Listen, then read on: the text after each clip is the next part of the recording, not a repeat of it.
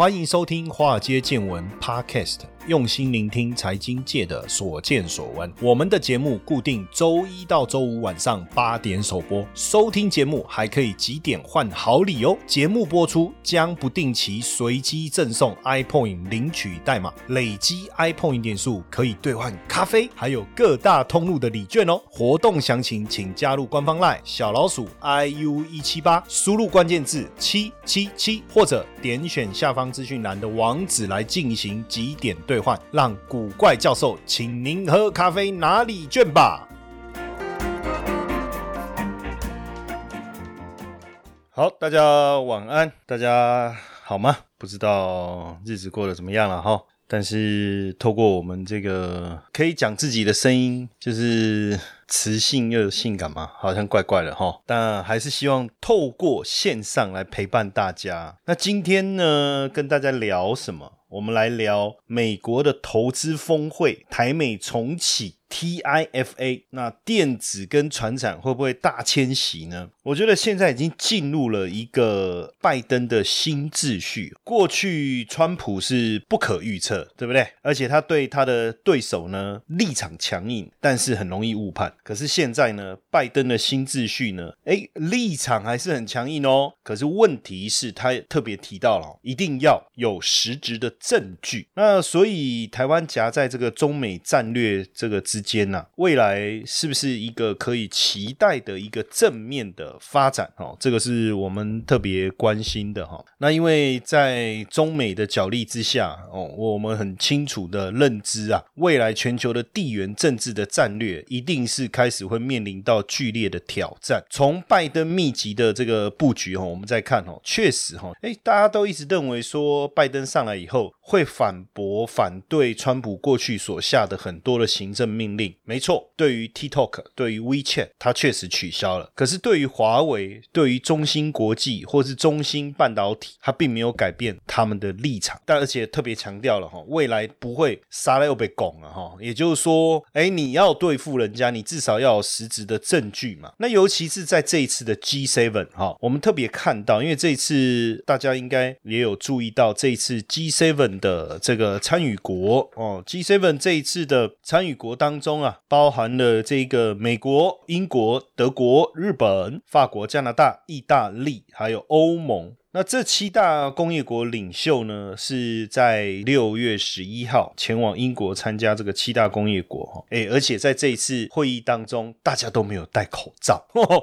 朗了我们戴口罩啊哈，这个也是对于这个疫情的一个解封啊。有很大的一个意义，对不对？当然，在这当中啊，也看到了，实际上拜登啊，他上台以后啊，跟这个盟友之间啊，表达他的这个友善的一个态度哈。当然，这一次中国的议题啊，也是 G7 峰会的一个焦点啊哈。当然，谈的细节比较多，其中我觉得主要并不是这 G7 的参与者啊，对于中国大陆的态度都是一致的哈，还是有一些分歧哈，还是有一些。分歧。那美国呢？加拿大哈，还有英国、法国的态度是比较一致的哈。可是德国跟欧盟，德国跟欧盟的态度呢，却又比较支持呃，还有意大利的部分哦，也比较支持中国。那日本的部分的立场怎么样？好像没有特别谈到哈，没有特别谈到。但是从这个地方啊，其实我们也看到，就是说未来整个地缘政治的发展，并不会因此而缓解哦，可能会真的是紧。张却可以预测哈，这个是我看《工商时报》的社论，他写了一个标题，我觉得很棒。紧张却可预测哈，当然我们跟美国之间呃也有这个美国的投资峰会嘛哈。那也有一百五十三家哦，我们台湾的企业，还有差不多两百二十名的代表哈，参加了这个美国投资高峰会哈。那这个投资高峰会当然有一个比较大的一个意义啦，因为有可能这个台美之间呐哦要重启 TFA 的这个会议啊。那如果是这样，当然未来整个台美之间的投资的一个架构哈，贸易之间的一个合作，还有供应链整体的一个计划，对台湾的产业的。发展呢，我相信会有相当大的帮助哈，会有相当大的帮助。那因为从中美贸易战哈，中美贸易战是什么时候开始的？应该是二零一八年，对不对？一来一往，已经一下子过了好几年了哈，也让大家开始去思考哈，要不要把在中国的产能哦往海外来转移嘛？哦，看是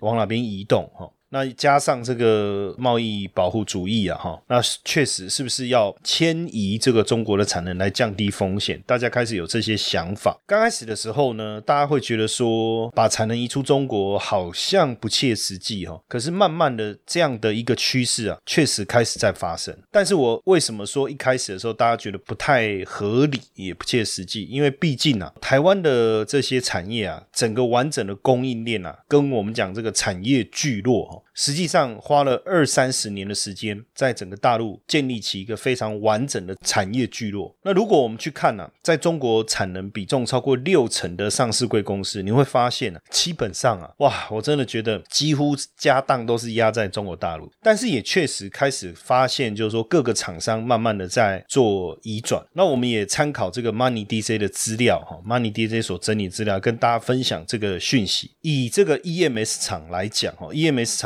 比较大的。我不知道大家知不知道哈，像广达、人保、和硕、伟创跟英业达，还有红海，当然已经开始在往海外扩产，包括这个有回到台湾来的，有往这个东南亚走的，哈，也有往印度走的。尤其是我觉得 COVID-19 这个疫情啊，确实是一个开端了哈，就让大家会觉得说啊，确实似乎应该要开始往中国大陆以外去转移哈。那像红海跟伟创，大家也知道它。是帮 iPhone 组装嘛？实际上已经开始在印度设厂。那以这个伟创来讲，它在中国以外的生产据点其实分布的还蛮广的哦。除了台湾以外，像菲律宾、马来西亚、印度、墨西哥、捷克都有。但是我们看整体的 EMS 大厂当中啊，实际上大家也陆陆续续往哪个地方走？往越南。那越南当然是第一个，是过去的这个工资的一个成本优势，还有一个就是临近中国的供应链。所以像这个二零零八年，像人保就往越南开始去做投资哦。所以这一次的疫情，大家也觉得哇。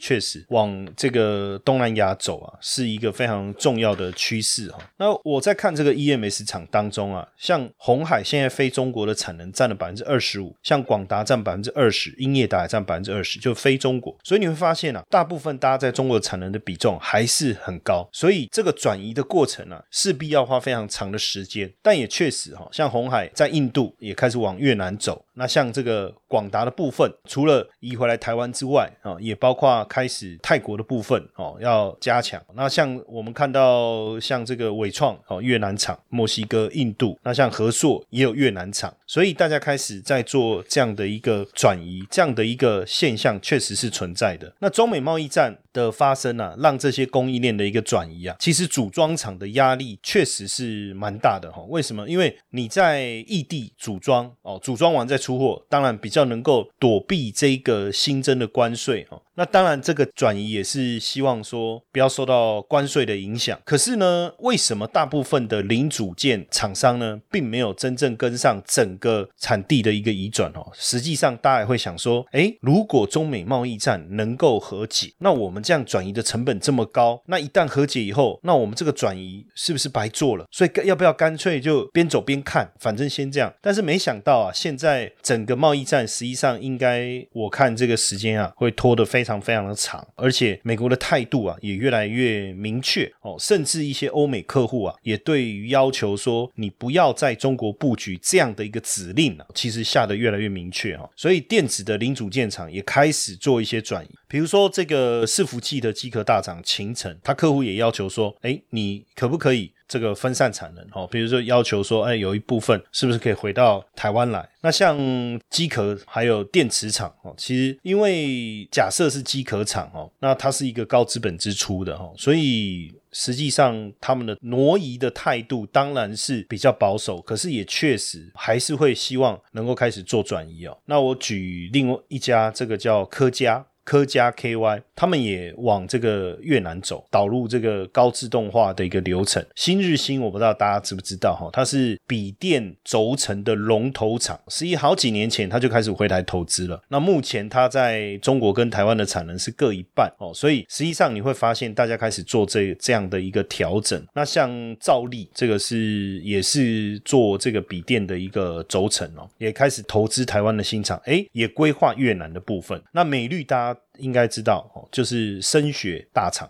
我说耳机啊，这个这个这个麦克风啊等等的哦，尤其是耳机的部分哦，那手机里面的那个相关的这个元件哦，其实他们在之前就已经开始把泰国厂的比重啊开始调高了哦，开始调高，也开始要往这个越南设立新厂，所以你会发现啊，电子厂确实开始做这样的一个调整。可是过去啊，像兆利啊，它非中国产能只占百分之二十，信景甚至没有非中国的产能，红准华。服也是一样，所以这些调整确实要做，但是是不是能一下子的这样的调整过来？我我觉得确实不容易哦。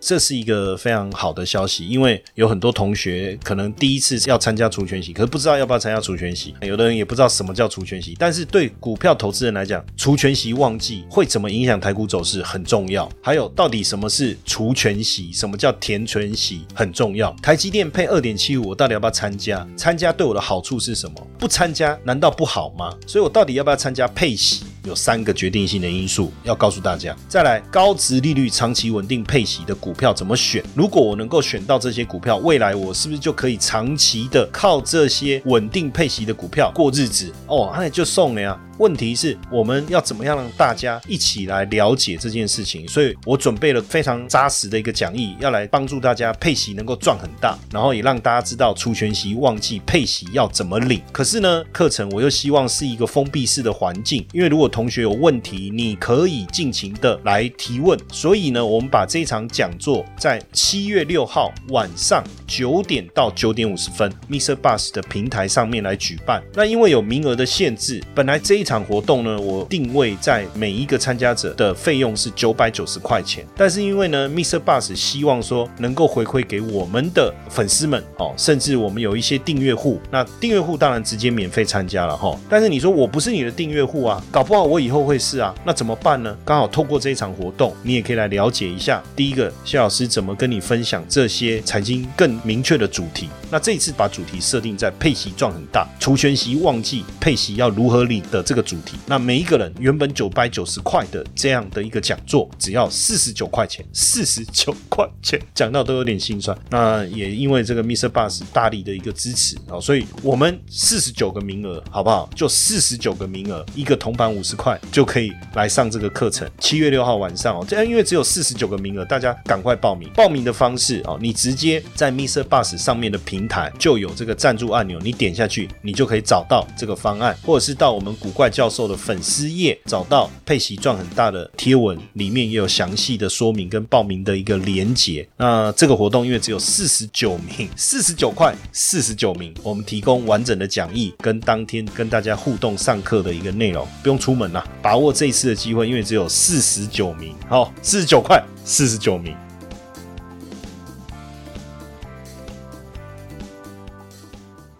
那像电源供应器的业者龙头，龙头业者业者的龙头啊，意思一样嘛，就台达电。大家知道电源供应器，反正只要你跟电有关的，你一定必须要用到台达电的一个产品。那它的产能是七成集中在哪里？集中在中国大陆。不过呢，呃，我们看到它去年开始，它的资本支出已经开始分散，包括台湾、泰国、印度的这个建厂也开始分散哈。然后像这个康舒，康舒呢也开始在菲律宾哦这个地方开始拓产。所以你会发现呢，就台商而言，过去可能比较单纯，我就把我所有的资源呐，把我的能力啊，我的人手啊，我所有的人脉啊，通通放在中国大陆，因为毕竟产业聚落已经成型，而且很简单，而且文化相近，语言。相算是相通，对不对？但是你看整个中美贸易战一开始的时候，就我的理解，很多的电子大厂他们的态度都是认为说，哎呀，只要这个川普没选上哦，应该这件事情就落幕了。所以一开始大家的转移哦，其实并不是这么的积极。当然有一些比较中小型的厂，像我认识一些这个算是这个要算工厂第二代叫厂二代，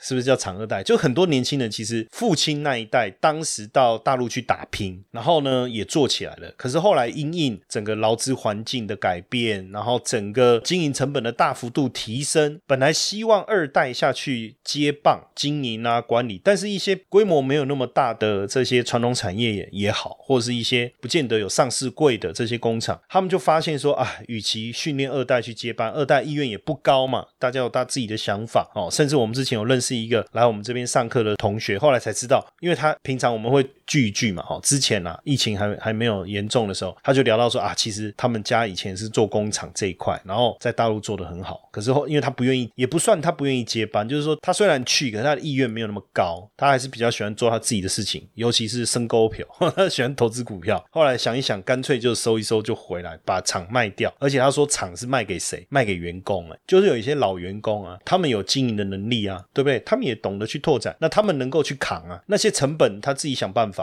对不对？成本高，这个还有劳资的这个问题，他们当地有办法去处理，就卖给那些员工啊，他就回来了。那所以你会知道说，其实根深蒂固的环境要转移没有那么容易。但是你看哦，就像我刚才讲的，拜登现在的态度其实越来越明确。那短时间之内不能松绑的情况下，电子厂势必要转回来。所以刚刚我们讲了，像台拉电，你看七成在中国大陆，像康舒是六成在中国，那这些势必要做转移哦。那散热的部分呢？散热目前应用在手机跟笔电的产能，大部分还在中国。那为什么呃没有特别想要移动？像双红哦，在中中国的产能比重占了一百趴，超重啦、剑准啦。占九十趴，那像这个旗宏啊，还有协西，我不知道大家有没有听过，在中国的产能比重还是占一百趴。为什么？因为大家觉得散热元件体积不大嘛，反正我用这个海运、空运运算，就算成本提高了，也比我去东南亚好。为什么？因为我去东南亚，就我讲产业聚落并不完整，供应链不完整，那这样子我的成本还还会大幅度的提高。不过呢，从我刚才讲前面几个大厂，包括这个红海啦，包括几个大的这些 EMS 厂，大家开始往越南走，所以现在。散热元件厂也开始思考要往越南去移动，所以未来我我一直之前我曾经在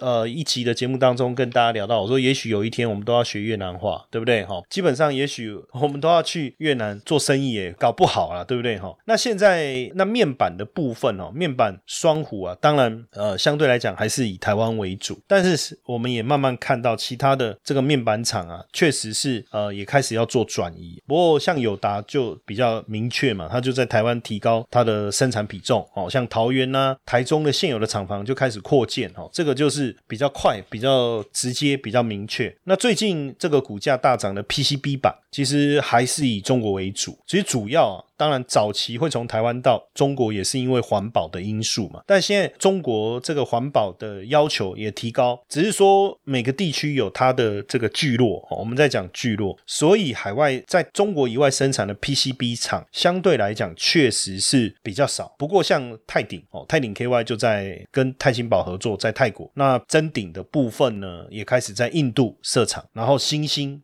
大家知道，星星现在这个跟这个 Intel 合作，也开始它有日本厂跟德国厂，那也开始，其实大家也开始确实想办法往海外来移动了哈。那另外像连接元件，因为也是就像连接器或者是这种线材，还是比较轻薄短小，那运输成本的压力比较小，所以变成还是以中国为主，在往外辐射去呃运送资料哈。那目前似乎比较没有打算这个往外来生产哈，往外来生产。那光通讯的部分呢，在中国的这个市场的需求还是相当大，但有没有往中国以外的区域来走哦？虽然说确实啊，客户已经开始往希望说你能够有这个中国以外的产能，像以这个光环来讲哦，光环六成在中国，四成在台湾，未来如果要扩产，他就会想说还是以台湾为主哦。你就会发现，呃，目前地缘政治也变成厂商在扩产计划当中必须要特别。也去考量的一环哦，考量的一环。那电子的部分呢？确实哦，我们在看它势必要去降低在中国产能的比重，这已经变成是一个呃非常重要的一个趋势了。那传统产业其实很多哦，还是供应链也在中国大陆。那到目前为止，传统产业分散的压力也不小啊。包括最近我们在看这个高尔夫球头哦，高尔夫球，我不知道大家有没有注意到哈，像跟高尔夫球相关的几个公司的股票也是大涨，民安还有这个大田。那像富盛应用，它也就开始到越南去设厂。你会发现哦，不止电子到越南，连富盛应用就传统产业也往越南。像民安，像目前中国的营收大概占六十五到七十趴，其余也也就在越南。那台湾是它的研发中行。那像这个自行车巨大。巨大就是那个那个捷安特嘛，之前在大甲的厂，我还有特别去参观过。那时候他就说，他们的生产基地其实大部分啊都是在中国大陆哈，但是如果是在台湾做的，都是比较高阶的车种，做完以后都直接销往欧洲去。但是现在也开始把一些车种移回台湾来生产哦，可见大家真的开始在分散整个生产基地哦。那像美利达，它的高阶自行车跟电动自行车在台湾的。产能比重也超过一半了。那家具的部分啊，也在这个贸易战当中啊，确实也受到很大的一个影响，因为关税的部分哦。所以如果他的客户啊是这个欧美的大型的通路的话，哈，其实也开始就往东南亚，有例如越南，哈。所以你会发现，不止电子哦，船产也开始往这个越南来来设厂哦，这样的一个趋势，现在真的非常非常的这个明显。那不论是电子也好，船产也好，哈，我们发现就是说，过去啊。中国确实，它的产业聚落是非常的完整，短期很难找到替代的地方。但是现阶段国际政治的这个氛围跟压力啊，大家开始要去思考怎么样做调整。那从我们刚才跟大家分享的内容来看呢，你就会知道说，哇，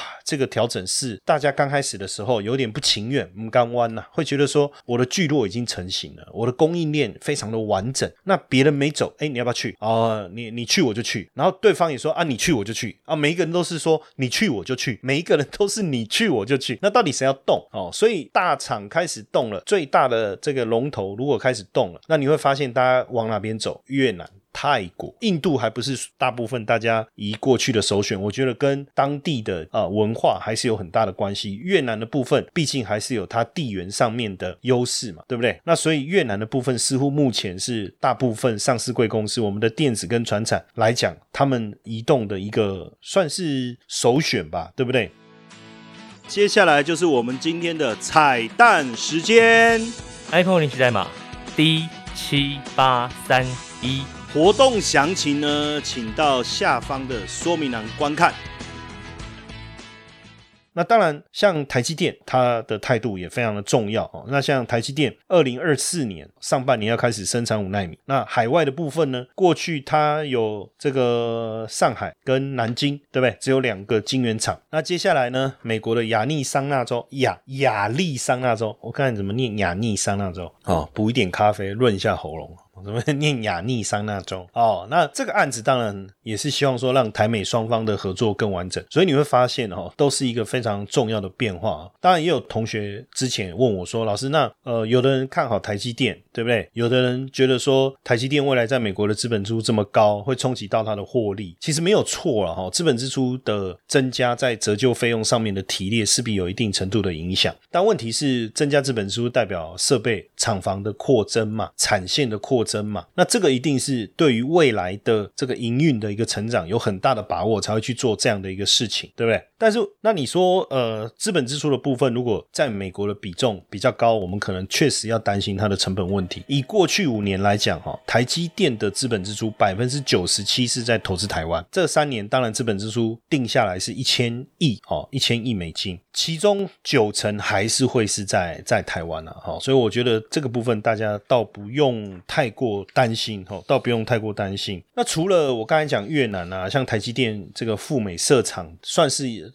打开了一个新的一个开端嘛。那不止半导体的部分啊，像因为现在车用晶片这么的缺乏，对不对？大家也才发现说，哇，台厂在供应链这个地位这么的重要，所以确实哈，像特斯拉哦，也邀请台台湾的汽车供应链赴美投资哦。所以如果如果可以的话哦，那当然你在德州设厂，像和硕、友达、广达、成宏都有可能赴美设厂，诶，那就有可能开始在这个美国重新打造一个新的这个产业聚落。当然，大家会觉得说，在美国的成本比较高嘛，当然跟大陆是不能比，对不对？但是现在呢，如果往自动化、往工厂自动化这样的一个角度来迈进的话，提高自动化的这个生产比例，降低人员的需求，或许这个部分的差异就能够这个缩短哦，就能够缩短。所以像这个友达哈，它基本上也是呃有有意愿这个往这个美国来设厂哦，它确实蛮认真的在考虑哈，也也在讲说是不是能够这个车用的面板的部分啊，能够落在找在美国落脚的地点，而且他说北美一定会有哦，他也在评估欧洲跟东南亚的部分哦，因为现在。就友达来讲，哦，它的面板在车用领域，当然也打入了欧洲、美国、日本等国的汽车大厂。所以呢，我觉得在不同的地方来设厂，来分散这个地缘的风险，我觉得是确确实是蛮重要的哈。那像合硕的部分，也也选定了哦，在德州设厂，在美墨边界，今年应该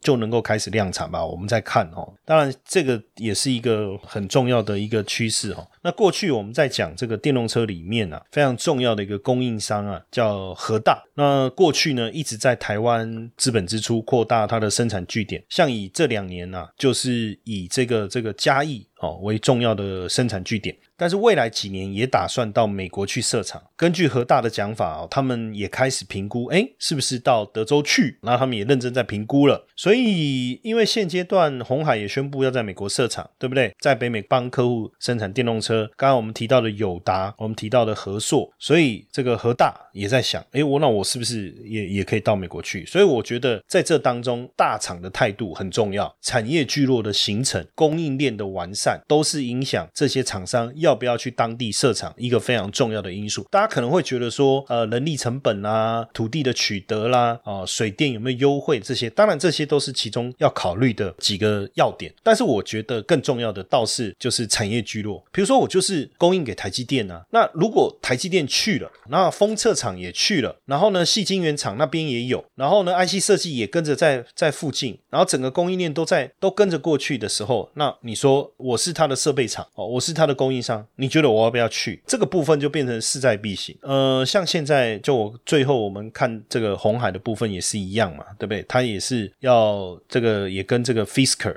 这个是美国电动车行动方案的解决公司，那也在美国设立这个制造据点哦。那因为红海的 M I H 这个平台哦，它在哪里设据点，当然也代表未来它的这个整个供应链会落脚的地方会在哪里。那如果说它一年要呃，生产的产量要能够出来，其实这几年呢，因为预计我看时间点，预计是在二零二三年跟 Fisker 合作的这个电动车啊，二零二三年的第四季要量产。那如果如果是这样的情况下，那势必势必要必须整个厂房的安安置啊，都要完善才行哈。所以你从这整个我们跟大家分享的一个资料来看啊，我我觉得有一个比较重要的关键啊，就是我们不用太过担心台湾的厂商在这一波中美贸易战当中，它的角色转移的问题，我觉得倒没有这个尴尬的问题。也就是说，对拜登来讲，他在意的是你的生产基地、你的客户、你的生产基地、你的出货的地点。所以，假设今天是供应给欧美的。他也没有说，哎，你有跟中国大陆合作，你就不能再供货。那但是如果你的厂是在越南，哈，比如说或甚至在美国，他就不担心了。所以这个也是未来我们在观察整个台厂啊，在这几年呢，怎么样去做这样的一个转移跟调整啊？那因为现在我们也很明显的看到，台湾的供应链在全球，不论是在电子产业还是传统产业也好，具有非常关键的一个角色。大家也当然拜拜登之赐了，哈，就是很多的。订单就是蜂拥到台湾来，也为了避免这一个被踩到这个制裁的这个红线了哈。那所以我觉得这个的转移哦，就 I N G 啊，就是进行式啊，势必这个转移会持续的进行。当然，我们也会持续的去观察，到底未来要会怎么去影响到我们的投资哦。那当然，今天这一段的内容啊，也希望大家了解一下哦，蛮无聊的一段内容，对不对？我们在恭喜啊，听播啊播，听我们困题，哎，可是呢。我却希望大家能够去理解现在整个产业趋势发展的一个变化哦，这个细微的变化已经在台面下悄悄的进行当中了哈。那我们今天的分享就到这边，谢谢大家的收听，晚安。欢迎进华尔街见闻，Mr. Box。粉丝破四万，古怪教授大方赠送 InvestU 线上最大的课程奖学金，总金额高达十万元。听了教授这么久的节目，您是否也想更进阶完整学习呢？这一次就是一个你不容错过的大好机会，参加 Mr. Box 和华尔街见闻合办的破四万抽奖活动，除了获得万元奖学金抽奖资格外，前一百名参加者还额外赠送一千点的 iPoint 点数哦。快到古怪教授脸书粉砖置顶贴文，点击活动原文，并立马参加抽奖吧！